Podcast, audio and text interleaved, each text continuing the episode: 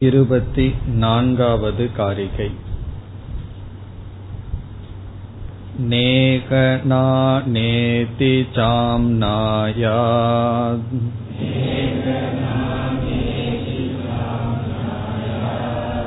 इन्द्रो मायाभिरित्यपि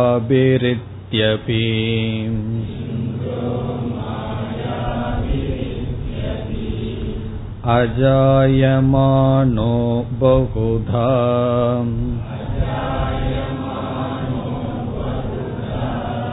मायया जायते तु सः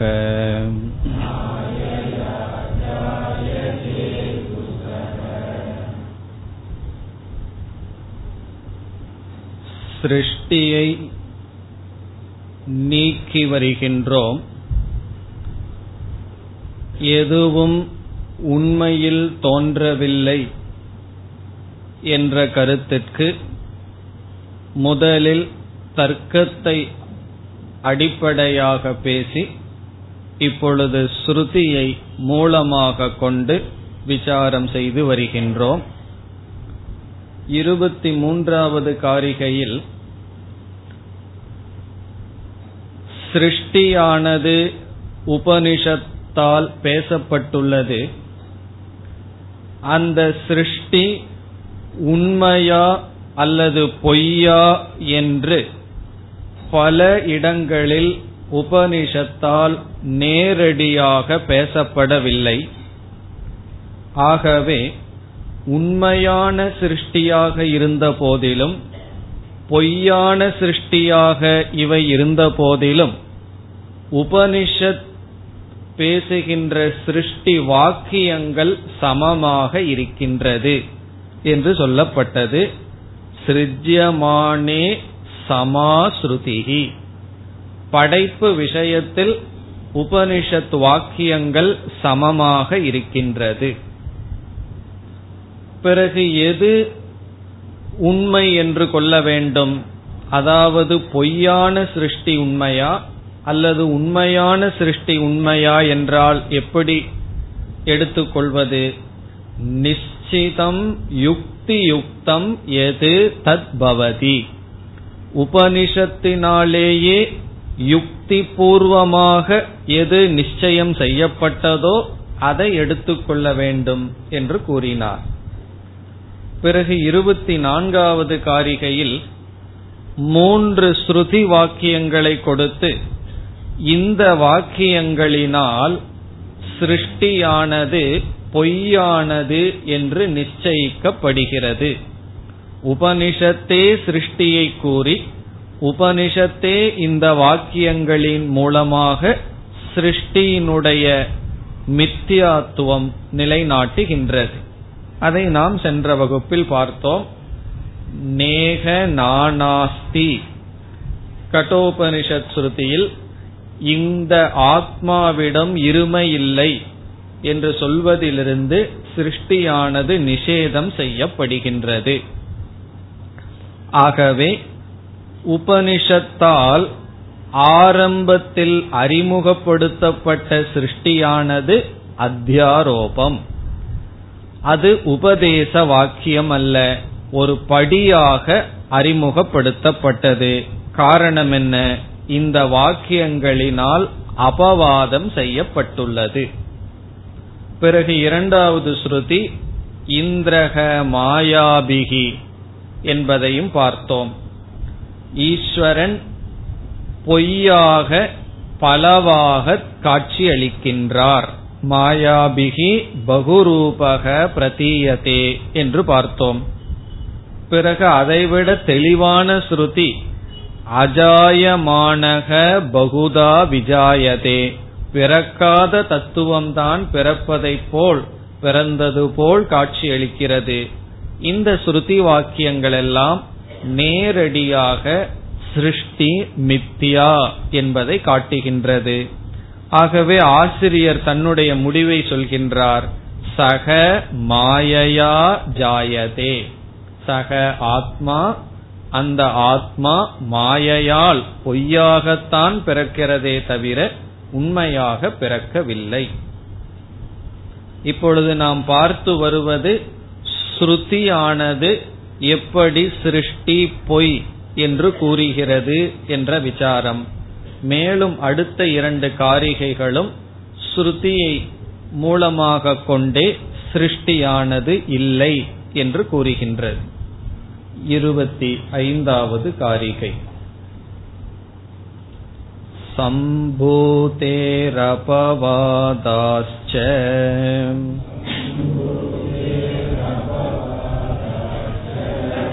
सम्भवः प्रतिषिध्यते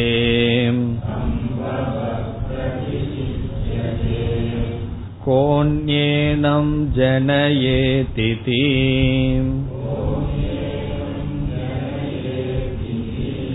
कारणं प्रतिषिध्यते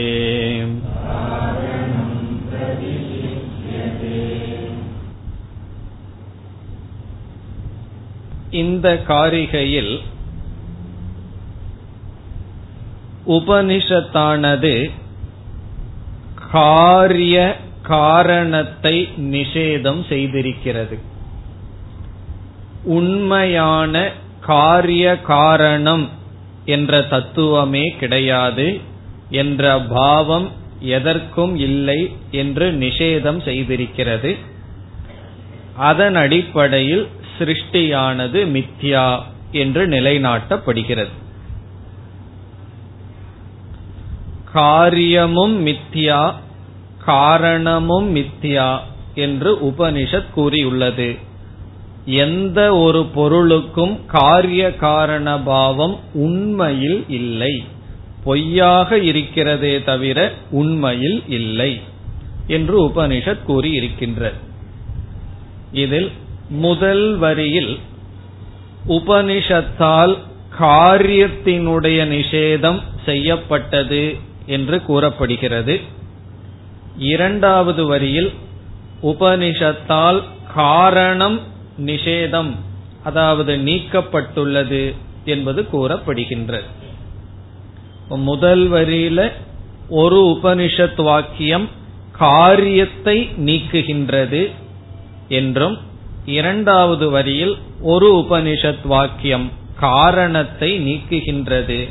ஆகவே காரிய காரணம் இல்லாத காரணத்தினால் சிருஷ்டி என்பது கிடையாது. இதனுடைய தாத்பரியம் என்னவென்றால் காரியம் இல்லை காரியம் சத்தியமல்ல என்று காரியமானது நிஷேதம் செய்யப்பட்டுள்ளது ஒரு இடத்தில். பிறகு இந்த ஆத்மாவுக்கோ அல்லது எதற்குமே காரணமும் இல்லை என்று காரணமும் நீக்கப்பட்டு விட்டது.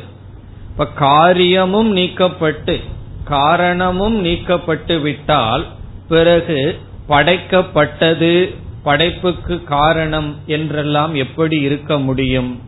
பிறகு அப்படி பேசுகின்றோமே என்றால் அது வெறும் வாச்சாரம்பணம் வாயினால் பேசப்படுவதே தவிர உண்மையில் கிடையாது. இப்ப இந்த காரிகையினுடைய சாரம் காரிய காரண நிஷேதத்தின் மூலமாக சிருஷ்டி நிஷேதக. காரியமும் நீக்கப்பட்டு காரணமும் நீக்கப்பட்டதனால் படைப்பு தோற்றம் என்பது ஒன்று கிடையாது.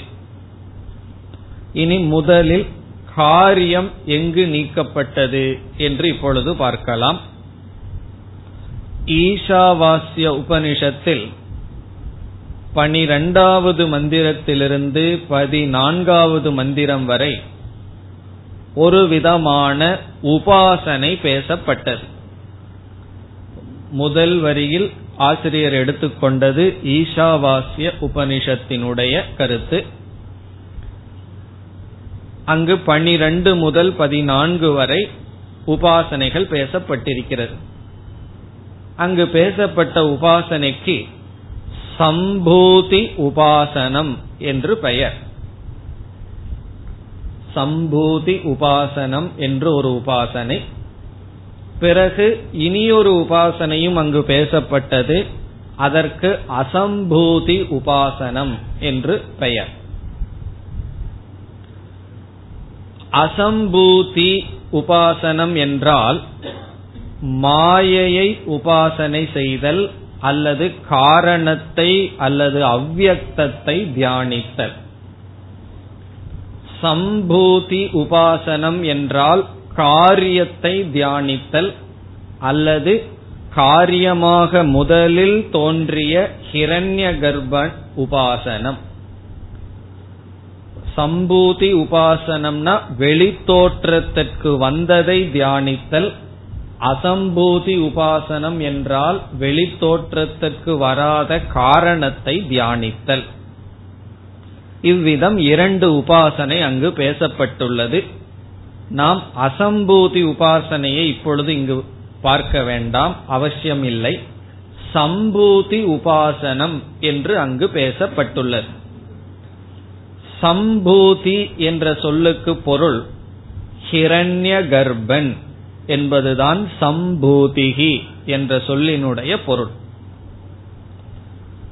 சம்யக் சம் என்றால் சம்யக் பூதிகி என்றால் ஐஸ்வர்யம். எல்லா ஐஸ்வர்யங்களும் முழுமையாக யாரிடம் இருக்கின்றதோ அவருக்கு சம்பூதிகி என்று பெயர்.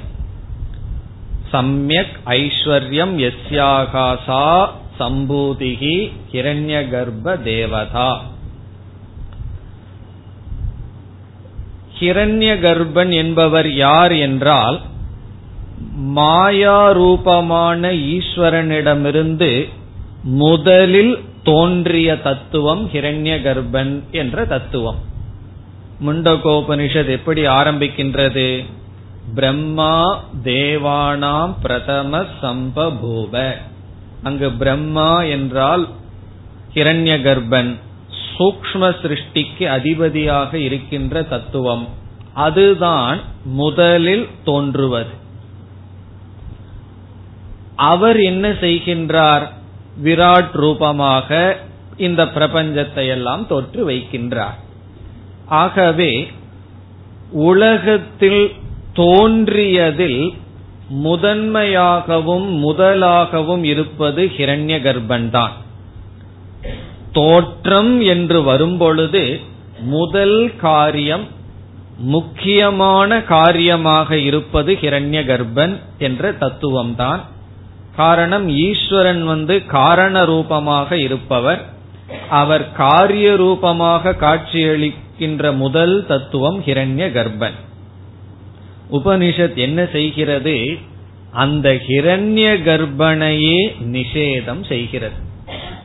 அது வஸ்து அல்ல. அது தத்துவம் அல்ல. காரணம் என்ன? காரியமாக காட்சியளிக்கின்ற காரணத்தினால் ஹிரண்ய கர்ப்பனையே நிஷேதம் செய்யப்பட்டுள்ளது. அங்கு சம்பூதி உபாசனையினுடைய நிந்தனை செய்யப்பட்டிருக்கிறது. காரணம் என்னவென்றால் இந்த உபாசனையினால் ஒருவன் மோக்ஷத்தை அடைய முடியாது. ஹிரண்ய கர்ப்ப லோக பிராப்தி அல்லது ஹிரண்ய கர்ப்பனுடைய அங்கமாக மாறலாமே தவிர அல்லது ஹிரண்ய கர்ப்பனாகவே அடுத்த கல்பத்தில் பிறக்கலாம் ஆனால் அது மோக்ஷமல்ல என்று அங்கு காரிய ரூபமான உபாசனை நிந்திக்கப்பட்டு அந்த காரிய ரூபமான உபாசிய தேவதையான ஹிரண்ய கர்ப்பனும் நிந்தனை செய்யப்பட்டது. காரணம் என்ன? அவஸ்து. அவைகள் சத்தியமல்ல என்று நிந்திக்கப்பட்டது. அதை இங்கு குறிப்பிட்டு ஆசிரியர் என்ன சொல்கின்றார்? காரியங்களிலேயே சிரேஷ்டமான காரியம் நிஷேதம் செய்யப்பட்ட காரணத்தினால் அனைத்து காரியங்களும் அவஸ்து உண்மையல்ல என்று உபனிஷத்தினால் நீக்கப்பட்டிருக்கின்றது. ஆகவே உபனிஷத் காரியம் அனைத்தும் பொய். என்று நீக்கியது.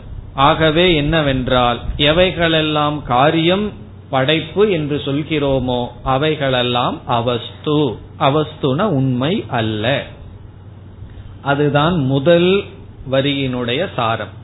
இப்ப ஈஷாவாசிய உபனிஷத்தில் ஹிரண்ய கர்ப்ப உபாசனையை நிந்திப்பதன் மூலமாக அந்த ஹிரண்ய கர்ப்பனுடைய நிந்தனை நடைபெற்றுள்ளது. எதன் அடிப்படையில்?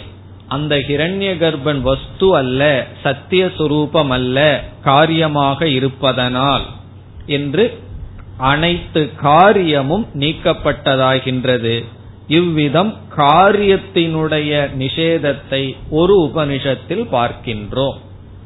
இரண்டாவது வரி காரண சொல்லப்படும். அது பிறகு பார்ப்போம். இப்பொழுது முதல் வரிக்கு செல்லலாம். சம்பூதேகே இங்கு சம்பூதி என்ற சொல்லுக்கு பொருள் ஹிரண்ய கர்ப்பன். சம்பூதேகே என்றால் ஹிரண்ய கர்ப்பனுடைய. ஹிரண்ய கர்ப்பனை என்று பொருள் அபவாதாத். அபவாதம் என்றால் நீக்குதல் நிஷேதம் செய்தல் பொய் என்று ஒதுக்குதல். இப்ப ஹிரண்ய கர்ப்பனை நீக்கிய காரணத்தினால் ஹிரண்ய கர்ப்பன் வஸ்து அல்ல உண்மையான தத்துவம் அல்ல சத்தியமான பொருள் அல்ல என்று ஹிரண்ய கர்ப்பனை நீக்கிய காரணத்தினால் சம்பூதேகே அபவாதாத்துச்ச சம்பவக. இங்கு சம்பவக என்ற சொல்லுக்கு பொருள் காரியம் ப்ராடக்ட் படைக்கப்பட்டது. சம்பவக பிரதிசித்தியதே நீக்கப்பட்டது. நீக்கப்பட்டதாகிறது. ஹிரண்ய கர்ப்பனை நிஷேதம் செய்த காரணத்தினால் காரியமானது நீக்கப்பட்டதாகிறது. பிரதிஷேதம் செய்யப்படுகிறது. காரணம் என்ன? ஹிரண்ய கர்ப்பன் காரியத்துக்குள் முதலாகவும் முதன்மையாகவும் இருக்கின்ற காரியம். அந்த முதலான காரியத்தையே நீக்கிவிட்டால் பிறகு அவரிடம் வந்த உள்ள அனைத்து காரியங்களும் நீக்கப்பட்டதற்கு சமம். இவ்விதம் உபனிஷத்தினால் எவைகளெல்லாம் தோன்றினவோ அவைகள் சத்தியமல்ல என்று நீக்கப்பட்டிருக்கின்றது.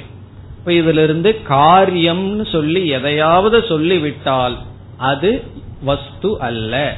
அது உண்மை அல்ல என்று நமக்கு கிடைக்கின்றது. சம்பூதேகே அபவாதாத் சம்பவக காரியம் பிரதிசித்தியதே இனி இரண்டாவது வரைக்கு வரலாம். உபனிஷத் வெறும் காரியத்தை மட்டும் பிரதிஷேதம் செய்யவில்லை. இந்த உலகத்தில் காரணம் என்று ஒன்றுமே கிடையாது என்றும் காரணத்தையும் பிரதிஷேதம் செய்திருக்கிறது. எப்பொழுது காரியம் என்பது இல்லையோ அப்பொழுது காரணம் என்பதும் கிடையாது. என்னைக்கு காரணம்ங்கிற வார்த்தையை கையாள முடியும்? காரியம்ங்கிறது ஒன்று இருந்தால்தான் காரணம் என்ற சொல்லையும் கையாள முடியும். காரியமே ஒன்றும் இல்லை என்றால் ஒரு பொருளுக்கு காரணம் என்ற தன்மையும் இருக்க முடியாது. ஆகவே இரண்டாவது வரியில் காரணம் என்பதே ஒன்றும் இல்லை என்று நிஷேதம் செய்யப்பட்டிருக்கிறது. இப்ப அதை பார்த்தோம்னா நமக்கு என்ன முடிவுக்கு வந்தாக வேண்டும்? காரணம்னு ஒண்ணு கிடையாது. காரியம்னு ஒண்ணு கிடையாது. பிறகு என்ன இருக்குன்னா? அஜாதிவாதக. நம்முடைய அஜாதிவாதம் அப்பொழுது சித்திக்கும். எதுவும் பிறக்கவில்லை. எதனிடமிருந்தும் எதுவும் பிறக்கவில்லை என்பது நமக்கு சித்திக்கின்றது. கௌடபாதர் மிக கவனமாக ஆழ்ந்து சிந்திச்சு இந்த கருத்தை நமக்கு கொடுக்கின்றார். உபனிஷத்தை நல்லா ஊன்றி பார்த்தால் அது காரியத்தை ஒரு இடத்துல நிஷேதம் பண்ணி இருக்கின்றது இனி இந்த இடத்தில் காரணமும் நீக்கப்பட்டுள்ளது. இப்ப காரணமும் காரியமும் அற்ற நிலைதான் ஆத்மஸ்வரூபம். அதைத்தான் நாம் அஜாதிவாதம் என்று கூறி வருகின்றோம். இனி இரண்டாவது வரைக்கு செல்லலாம். இது பிருகதாரண்யக்க உபனிஷத்தில் உள்ள மந்திரம். மூன்றாவது அத்தியாயம் ஒன்பதாவது பகுதி இருபத்தி எட்டாவது மந்திரம். மூன்று ஒன்பது இருபத்தி எட்டு பிருகதாரண்யக்கத்தில் சொல்லப்பட்டதை இங்கு குறிப்பிடுகின்றார். கோன்வேனம் ஜனயேத் இதி.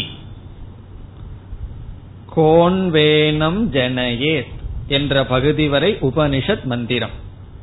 இதி என்பது உபனிஷத்தினுடைய கொட்டேஷன் என்ற உபனிஷத் வாக்கியத்தினால்.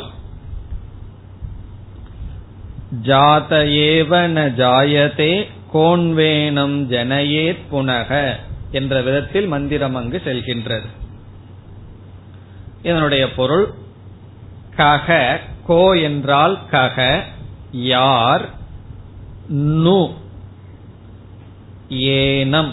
நூங்கிறதுக்கு அர்த்தம் கிடையாது. யார்தான் கக நு யார்தான் ஏனம். ஏனம் என்றால் இதை என்று பொருள். இங்கு இதை என்றால் இந்த ஆத்மாவை. ஜனயேத். உற்பத்தி செய்ய முடியும். உற்பத்தி செய்வார்கள் படைப்பார்கள். யார்தான் இந்த ஆத்மாவை உற்பத்தி செய்ய வைக்க முடியும் அல்லது பிறப்பு கொடுக்க முடியும் இந்த ஆத்மாவுக்கு? ஜனயேத். ஜனயேத்துன பிறக்க வைக்க முடியும். இதனுடைய அர்த்தம் என்ன? உபனிஷத் நம்ம கிட்ட பார்த்து கேட்கல. இந்த ஆத்மாவுக்கு காரணம் யார்? யார் ஆத்மாவை பிறக்க வைத்தது என்று கேட்கவில்லை. ஆக்ஷேபம் செய்கிறது. யார்தான் இந்த ஆத்மாவை பிறக்க வைக்க முடியும்? என்றால் என்ன? இந்த ஆத்மா யாரிடமிருந்தும் பிறக்கவில்லை. இந்த ஆத்மாவுக்கு காரணம் இல்லை. அதை கூறுகின்றார். இது காரணம் பிரதிஷித்தியதே. காரணமானது நீக்கப்பட்டுள்ளது.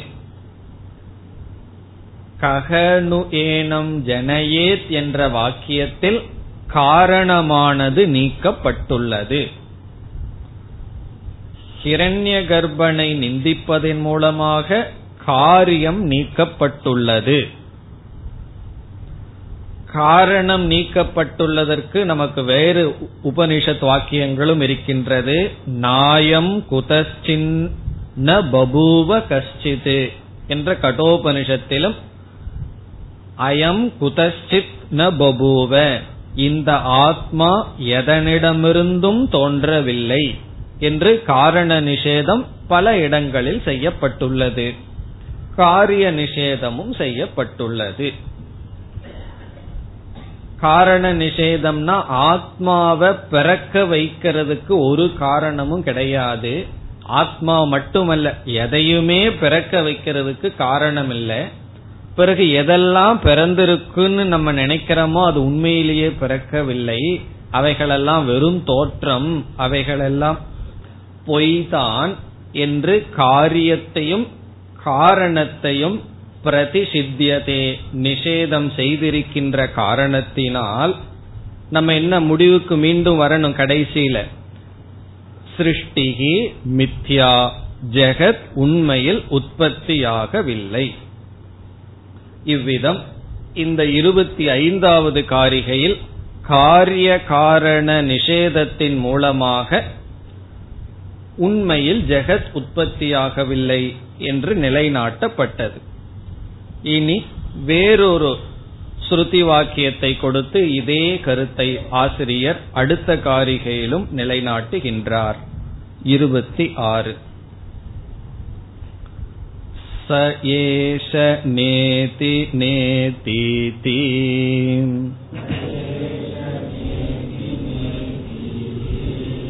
व्याख्यातं निन्नुते यतः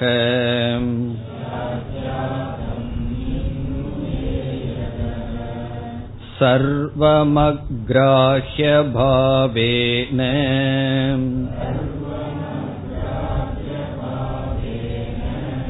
हेतुनाजं प्रकाशते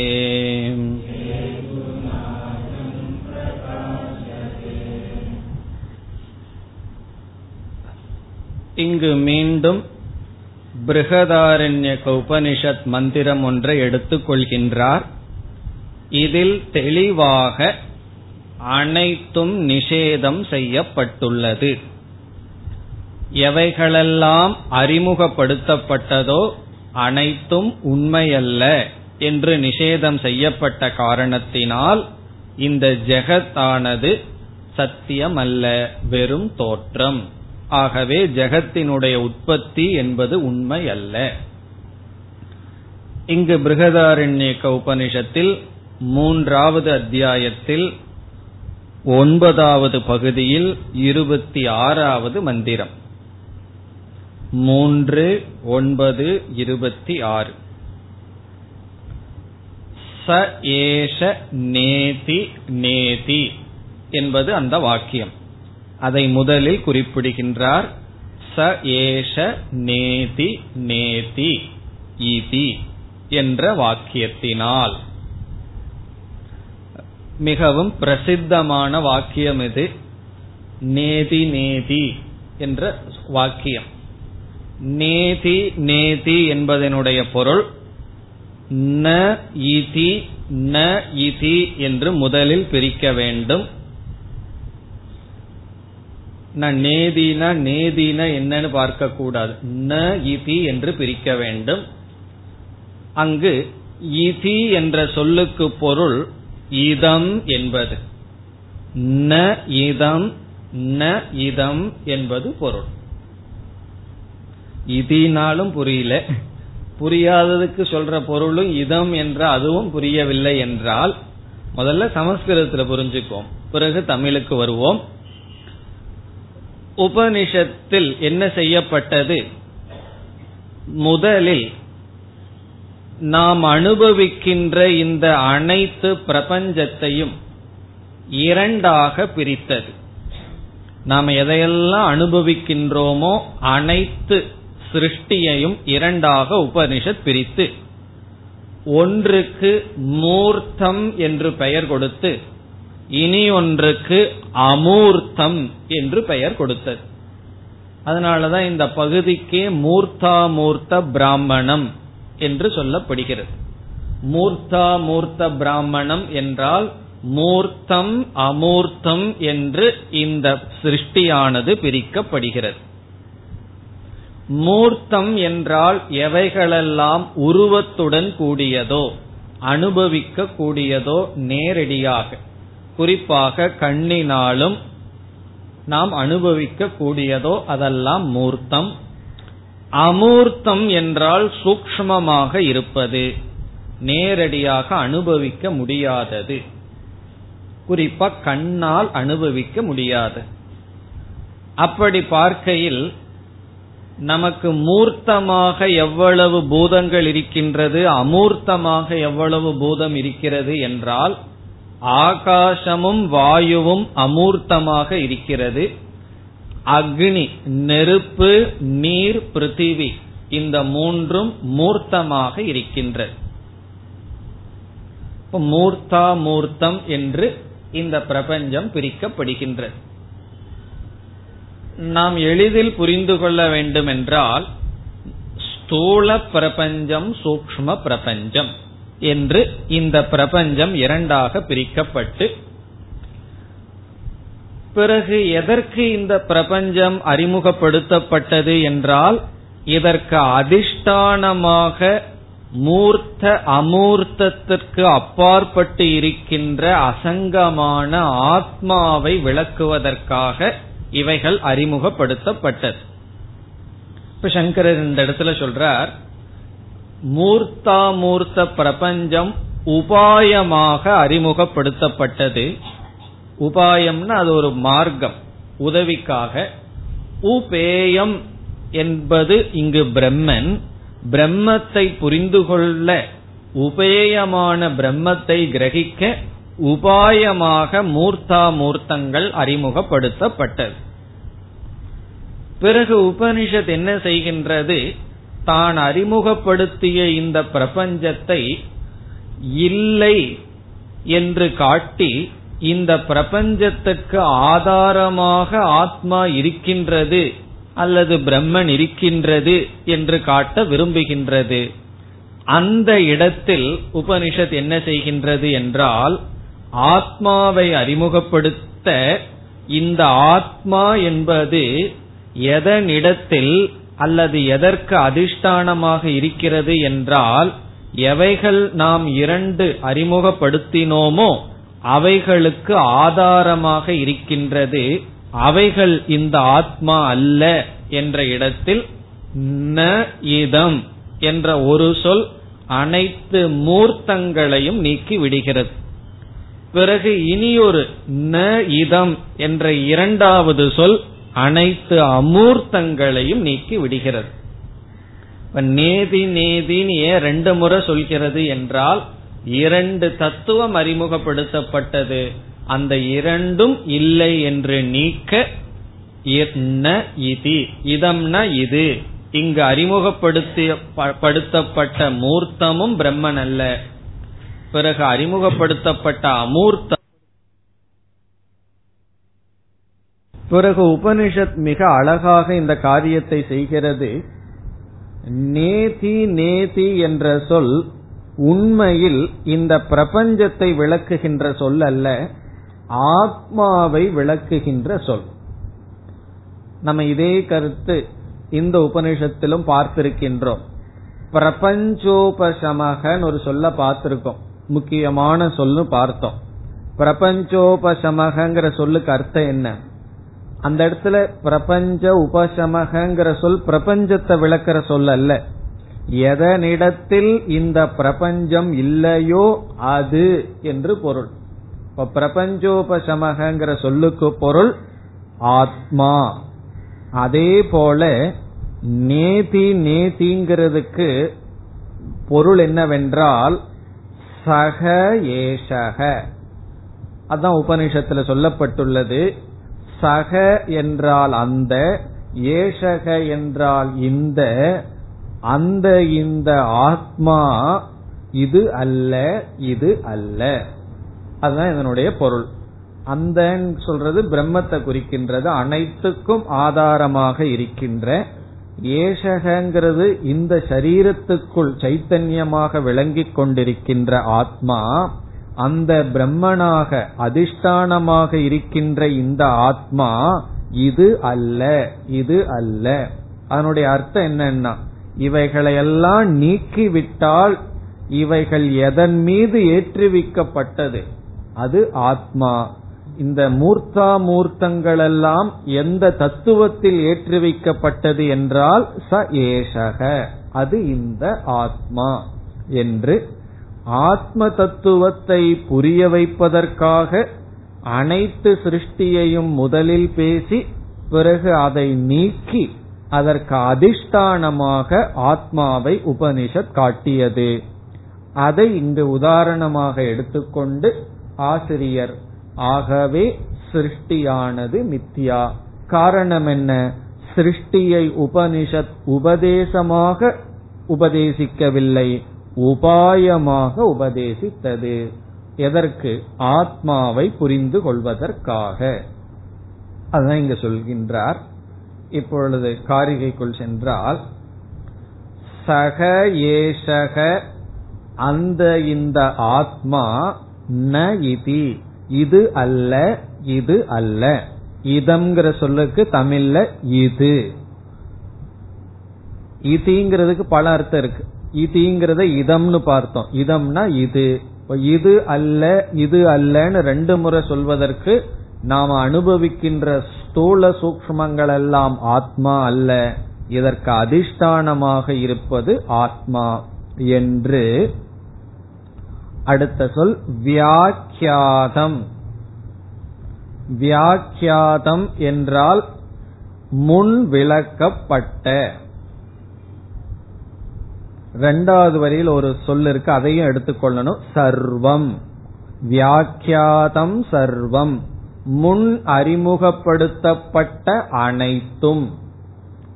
இங்கு முன் அறிமுகப்படுத்தப்பட்ட அனைத்தும் என்பது மூர்த்தா மூர்த்தத்தை குறிக்கின்றது ஜெகத்தை குறிக்கின்றது. இந்த உலகமானது முதலில் அறிமுகப்படுத்தப்பட்டது. வியாக்கியாதம் என்றால் அறிமுகப்படுத்தப்பட்டது.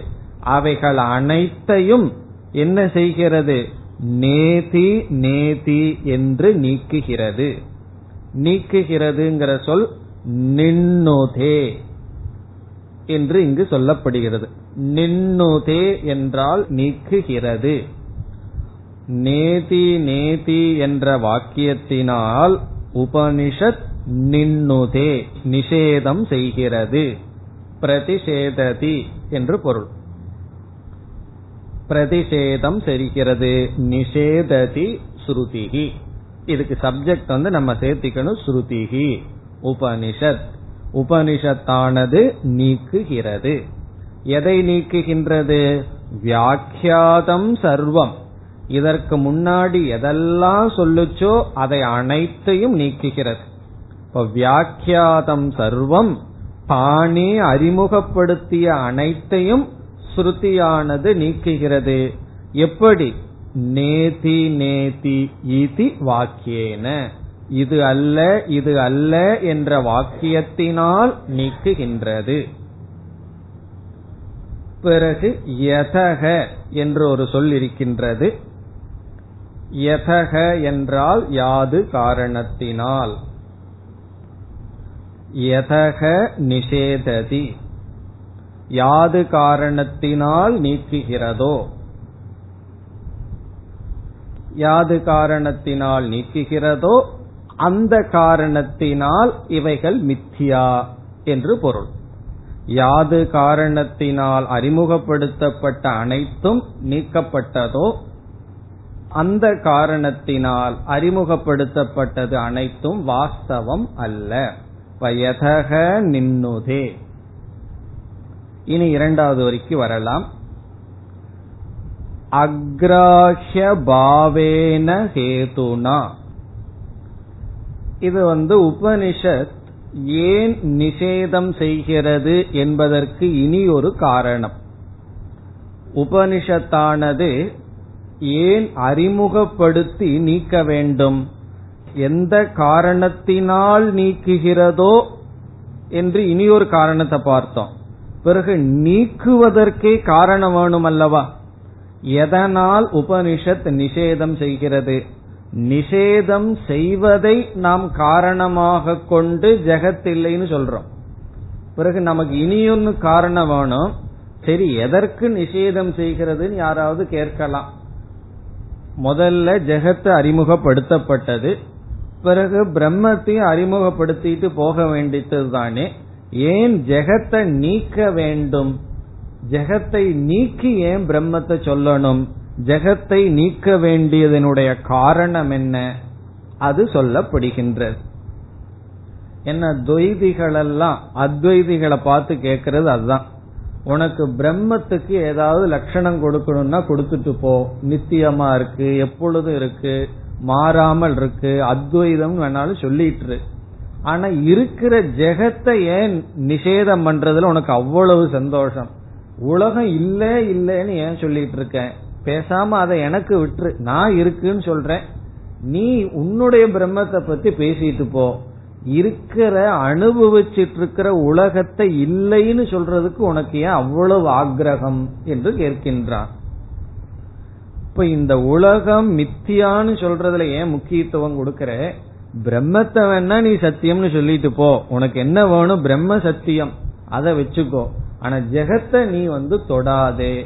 ஏன் ஜெகத்தை நீக்குகின்றாய் என்று அவன் கேட்கின்றான். சில சமயங்கள்ல அப்படி ஒரு பூர்வபக்ஷம் வரும். அதற்கு பதில் இங்கு வருகின்றது.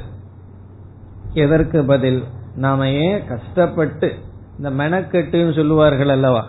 கஷ்டப்பட்டு நம்மல்ல உபனிஷத்தே இவ்வளவு கஷ்டப்பட்டு அறிமுகப்படுத்தி பிறகு ஏன் நீக்குது? குழந்தைங்க வந்து இந்த மண்ணுல கோயில் கட்டிட்டு கடைசியில் என்ன பண்ணும் தெரியுமோ? அதுல சந்தோஷம் என்னன்னா அது மேல ஏறி குதிச்சுட்டு விளையாடுறதுல தான் கடைசியில் அந்த அழிச்சிட்டு போறதுல ஒரு சந்தோஷம் இருக்கு. நம்ம பண்ணி பிறகு என்ன பண்றதுன்னா அதையெல்லாம் தரமட்டமாக்குறதுல ஒரு சந்தோஷம். ஒரு வீடு கட்டி அதை அழிக்கிறது போல. கஷ்டப்பட்டு இப்படி ஒரு டெவலப்மெண்ட் ஆகாசம் வந்தது வாயு வந்ததுன்னு எல்லாம் சொல்லி கடைசியில் என்னன்னா இதெல்லாம் கிடையாதுன்னு ஏன் நீக்க வேண்டும்? அதற்கு இங்கு காரணம். அக்ராஹ்ய பாவேன ஹேதுனா. ஹேதுனா என்றால் இந்த காரணத்தினால். இந்த காரணத்தினால் உபனிஷத் நீக்குகின்றது. நிஷேதம் செய்ய காரணம் இது. அக்ராஹ்ய பாவம் என்பது காரணம். எதற்கு? உபனிஷத்து வந்து நிஷேதம் செய்வதற்கு. பிறகு நம்ம இனியொன்னு பார்த்தோம். நிஷேதம் செய்யறதையே காரணமா காட்டி பிரபஞ்சம் இல்லைன்னு சொன்னோம். அதை குழப்பாம புரிஞ்சுக்கணும். ரெண்டு காரணத்தை பத்தி பேசிட்டு இருக்கோம். நிஷேதம் பண்றத காரணமா காட்டி பிரபஞ்சம் மித்தியான்னு பேசிட்டு இருக்கோம். இப்ப நிஷேதம் ஏன் பண்ணணும்னு ஒரு கேள்வி கேட்டா அதற்கு காரணம் சொல்லப்படுகிறது. அப்ப எப்படி? இந்த காரணத்தினால் இப்ப நாம பார்க்க போற காரணத்தினால நிஷேதம் பண்ணது. நிஷேதம் பண்ண காரணத்தினால ஜெகத் இல்லை என்று ரெண்டு படி. இப்ப பார்க்க போற காரணத்தினால் உபனிஷத் வந்து நிஷேதத்தை செய்கிறது நீக்குகின்றது. நீக்குதல் என்ற காரியத்தை செய்த காரணத்தினால் நீக்குதலை செய்ததனால் எது நீக்கப்பட்டதோ அது உண்மை அல்ல என்று புரிந்து கொள்ள வேண்டும். இனி வருவோம். ஏன் நிஷேதம் செய்கிறது?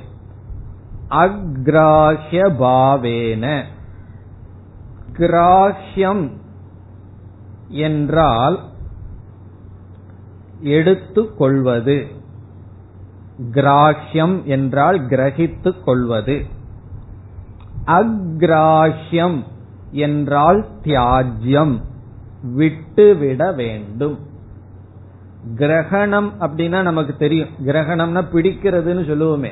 அதே போல கிராஹ்யம் கிரகணம் என்றால் எடுத்துக் கொள்வது. அக்ராஹ்யம் என்றால் எடுத்துக் கொள்ளக்கூடாது. தியாகம் செய்ய வேண்டும். அக்ராஹ்யம். முதல்ல கிராஹ்யம்னா பார்த்த அர்த்தம். கிராஹ்யம்னா நம்ம பிடிச்சுக்கிறது நம்ம எடுத்து வச்சுக்கிறது. எதை எடுத்தாலும் எடுத்து வச்சுக்கணுங்கிற புத்தி இருக்கே. அதான் கிராஹ்யம்ங்கிறது. அக்ராஹ்யம்னா வேண்டாம்னு விட்டு விடுவது. தியாகம் செய்வது அக்ராஹ்யம். அக்ராஹ்ய பாவம் என்றால் இங்கு கௌடபாதர் சொல்றார் உபனிஷத்துக்கு அப்படி ஒரு பாவனை இருக்கான் என்ன பாவனைனா எதை வந்து நாம ஆரம்பத்துல அறிமுகப்படுத்தினோமோ உபாயமாக அறிமுகப்படுத்தினோமோ அவைகளையெல்லாம் இதை கேட்கின்ற சாதகர்கள் உபேயமான பிரம்மனாக கிரகித்து கொள்ளக்கூடாது. எது வந்து ஒரு படியாக அறிமுகப்படுத்தப்பட்டதோ அதையே முழுமையாக கொள்ளக்கூடாது. பிறகு என்ன செய்ய வேண்டும்? தியாஜ்யம் அறிமுகப்படுத்தப்பட்டது அனைத்தையும் சாதகர்கள் விட வேண்டும் தியாகம் செய்ய வேண்டும் என்ற நோக்கத்தில் நிஷேதம் செய்கிறது. அக்ராஹிய பாவேன என்றால் தியாஜ்ய பாவேன. சாதகர்களால் இதை கேட்பவர்களால் அறிமுகப்படுத்தப்பட்ட ஜெகத்தானது விட்டுவிட வேண்டும் என்ற பாவனையினால். இப்ப உபனிஷத் நம்ம கிட்ட என்ன எதிர்பார்க்குது? இந்த உலகத்தை தியாகம் பண்ணணும்னு நம்மளிடம் உபனிஷத் எதிர்பார்க்கிறது. ஈஷாவாஸ்யம் இதகும் சர்வம். ரெண்டாவது வரி என்ன? தேன தெக்தேன புஞ்சிதாகா. இதுக்கு மேல அழகா சொல்ல முடியாது. உன்னை வந்து தியாகத்தினால் உன்னை நீ காப்பாற்றிக் கொள் தெக்தேன புஞ்சிதாகா. நீ எதையெல்லாம் தியாகம் பண்றையோ அதிலிருந்து உன்னை நீ காப்பாற்றிக் கொண்டாய் அதே கருத்து தான் இங்க சொல்றார். அங்க தெக்தேன புஞ்சிதாகான்னு சொல்றதத்தான் இங்கு கௌடபாதர் சொல்றார். உபனிஷத்து ஏன் இவைகளையெல்லாம் நிஷேதம் பண்ணுதுன்னு சொன்னா இவைகளை நிஷேதம் பண்றதுக்கு காரணம் இவைகளை தியாகம் செய்ய வேண்டும் சாதகர்கள். இவைகளை அவர்கள் கிரகித்து கொள்ளக்கூடாது. நான் என்றோ எனது என்றோ எதையும் எடுத்துக்கொள்ளக்கூடாது இவைகள் நீக்கப்பட வேண்டும் சாதகர்களினால். ஆகவே உபனிஷத் நீக்குகின்றது. உபனிஷத்தை நீக்கலின்னு வச்சுக்குவோமே நம்மால நீக்க முடியுமா? இப்ப உபனிஷத்து வந்து நீக்கி காட்டுகின்றது. அதை நீக்கி காட்டுவது எதற்காக? நாம் இவைகளை நீக்க வேண்டும். தியாஜ்ய பாவேன. எதை தியாஜ்யம்னா? சர்வம் வியாக்கியாதம். ஒன்னும் மீதி வைக்க கிடையாது. ஒன்றும் மீதி வைக்கலைங்கிற இடத்துல கடைசியில உபனிஷத்தே உபனிஷத்தை மீதி வைக்காது. வேதாகா அவேதா பவந்தி. அந்த ஞானம் வந்தவுடனே வேதங்களும் கூட வேதங்கள் இல்லாமல் சென்றுவிடும் அப்படி உபனிஷத் தன்னையே நீக்கிக் கொள்கிறது. அதனாலதான் ஒருவர் சொன்னார் நீங்கள் யாரை உண்மையாக விரும்புகிறீர்களோ உங்களுக்கு அவர்கள் மீது இருக்கின்ற அன்பு உண்மையாக இருந்தால் அவர்கள் உங்களையும் சார்ந்திருக்க கூடாது என்று சொல்லப்படுகிறது. He should be free from you உன்னிடத்திலிருந்தும் அவர்களுக்கு ஃப்ரீடம் இருக்கணும்னு சொல்லப்படுகிறது. அப்ப யார வந்து நம்ம சார்ந்து இருக்கிற மாதிரி நம்ம வச்சுக்குவோம்னா உண்மையான அன்பு யாரிடமாவது நமக்கு இருந்தா என்ன செய்வோமா? அவர்கள் என்னையும் சார்ந்திருக்காதபடி அவர்களை நாம் செய்ய வேண்டும். அப்படிதான் உபனிஷத் செய்கிறது. முதல்ல என்ன சார்ந்திருந்து நீ வந்து ஞானத்தை அடை. பிறகு என்னன்னா சர்வம் தியாஜ்யம். நான் உட்பட அனைத்தும் நீக்கப்பட வேண்டும். விட்டுவிட வேண்டும் என்ற பாவனையினுடன் அந்த காரணத்தினால் நேதி நேதி என்று சொல்கிறது. இப்ப ரெண்டு படி இந்த இடத்துல பார்க்கணும். உபனிஷத்து நிஷேதம் பண்றதுக்கு காரணம் ஆத்மாவை தவிர எதையும் ஆத்மாவாக சாதகன் கிரகித்து கொள்ளக்கூடாது என்ற நோக்கினால் அந்த காரணத்துல நிஷேதம் செய்கிறது. பிறகு அடுத்த ஸ்டெப் என்ன பார்த்தோம்? இப்படி நிஷேதம் பண்றதுனால நிஷேதம் எவைகளெல்லாம் செய்யப்பட்டதோ அது வாஸ்தவம் அல்ல. சர்வம் சர்வம்ங்கிறத வியாக்கியாதம்ங்கிற இடத்துல போடணும்னு படிச்சுட்டோம். அக்ராஹ்ய பாவேன கேதுனா நின்னுதே. மீண்டும் அந்த வெர்பு இங்க எடுத்துக்கணும். அக்ராஹிய பாவேன ஹேதுனா நின்னுதே. அனைத்தையும் ஆத்மாவாக கிரகித்து கொள்ளக்கூடாது என்ற காரணத்தினால் உபனிஷத் நிஷேதம் செய்கிறது. இவ்விதம் நிஷேதம் செய்த காரணத்தினால் இருக்கிறது என்னன்னா ஒரே ஒரு தத்துவம்.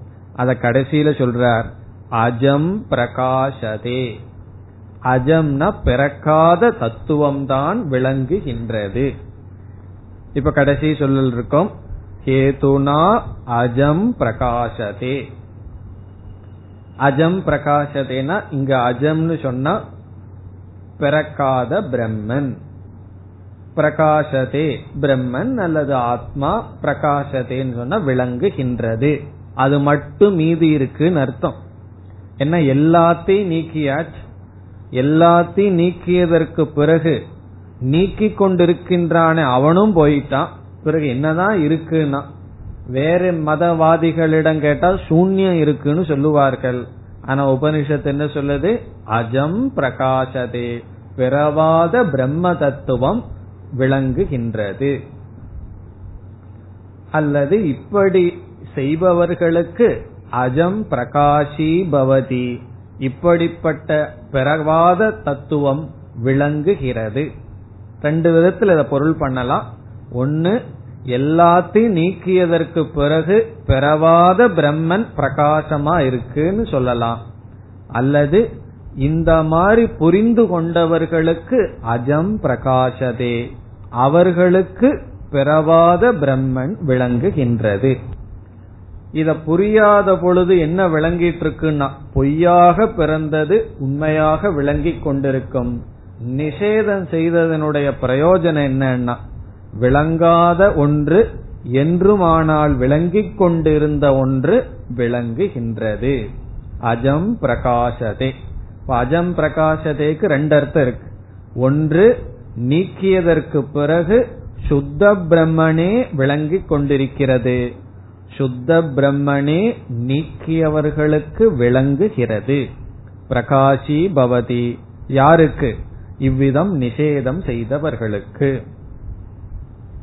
இதெல்லாம் பிருகதாரண்யத்தினுடைய பியூட்டி அங்க வந்து இந்த விதத்தில் ஆத்ம தத்துவமானது காட்டப்பட்டது.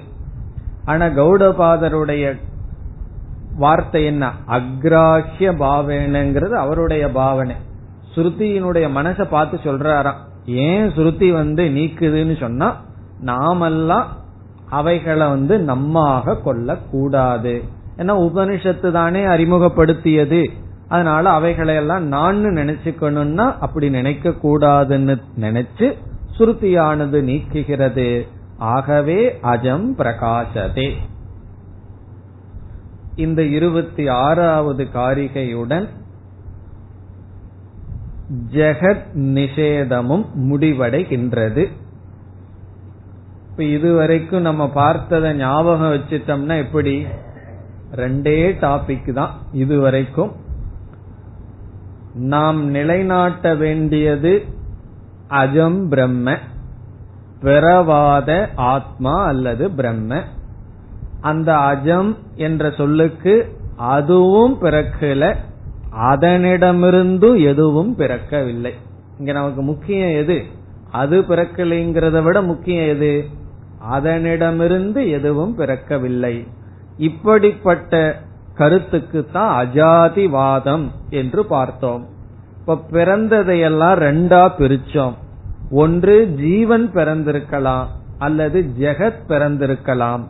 முதல் பகுதியில் ஜீவன் பிறக்கவில்லை என்று நாம் பார்த்தோம். இந்த பகுதியில் நாம் ஜெகத் பிறக்கவில்லை என்று பார்த்தோம்.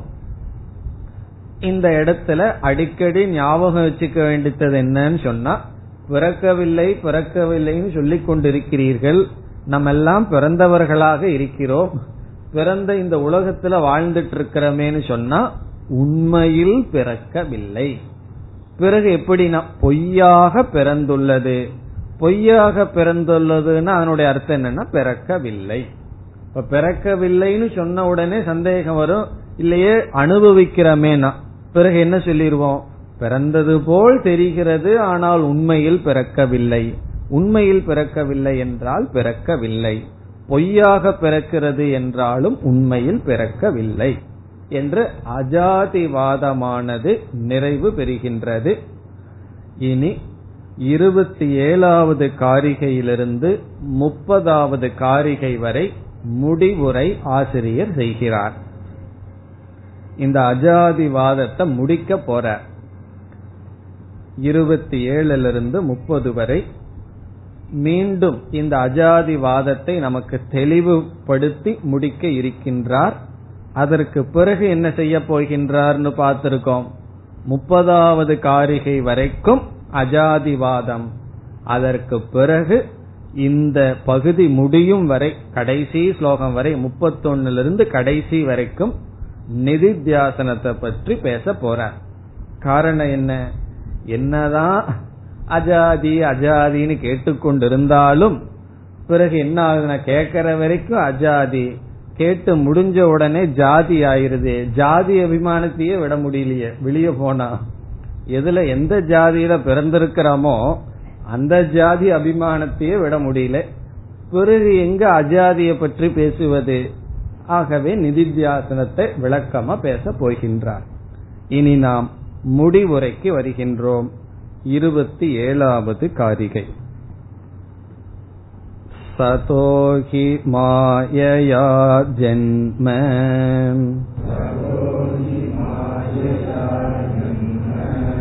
युज्यते न तु तत्त्वतः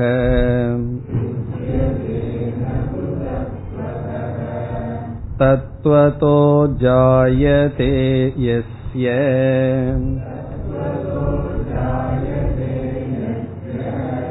जातं तस्य हि जायते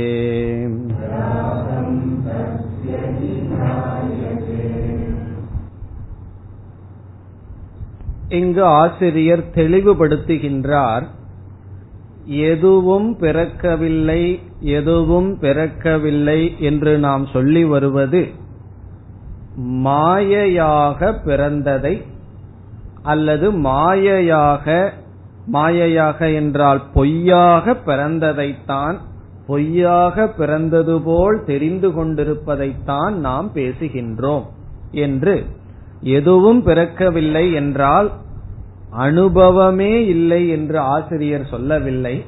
பிறகு பிறப்பினுடைய அனுபவம் இருக்கின்றது. ஆனால் அவைகள் உண்மை அல்ல. சத்தியத்தினுடைய விபாகத்தை செய்கின்றார். மூன்று விதமான சத்தியம் இருக்கின்றது. எல்லாம் நம்ம பார்த்திருக்கின்றோம். பாரமார்த்திக சத்தியம்னு சொன்னா என்றும் சத்தாக இருப்பது. வியாவகாரிக சத்தியம் பிறகு பிராதிபாசிக சத்தியம் ஒன்னு இருக்கு. பிறகு இதனுடைய அடிப்படையில மூன்று விதமான சத் இருக்கின்றது.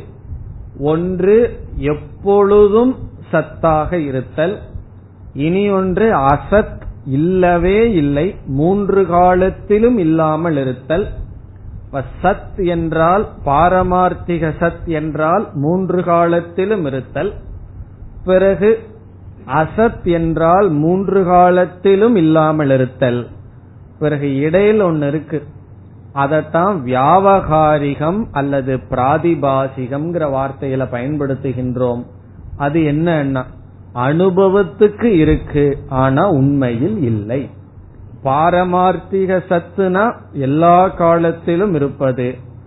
அசத்துன்னு சொன்னா மூன்று காலத்திலும் இல்லாமல் இருத்தல் மூன்று காலத்திலும் இல்லை.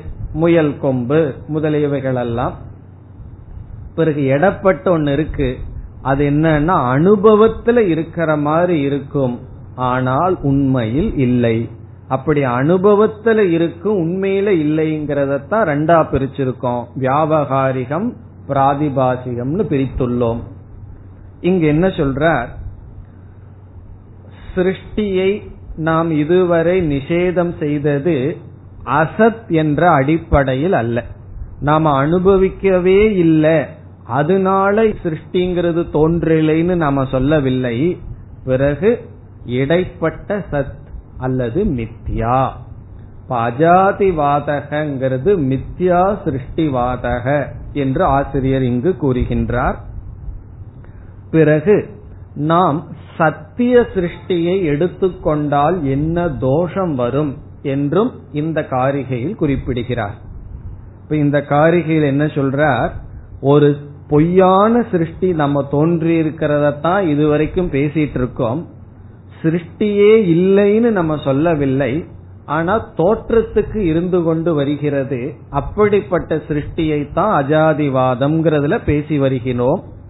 ஒரு கால் சிருஷ்டியை தத்துவமாக உண்மையாக எடுத்துக்கொண்டால் என்ன தோஷம் வரும் என்பதையும் காட்டுகின்றார் இந்த காரிகையில் அடுத்த வகுப்பில் தொடரலாம் ॐ पूर्णमधः पूर्णमिधम् पूर्णात्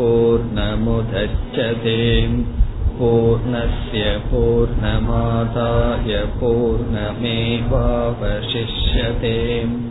ॐ शान्ति शान्ति शान्ति ربهم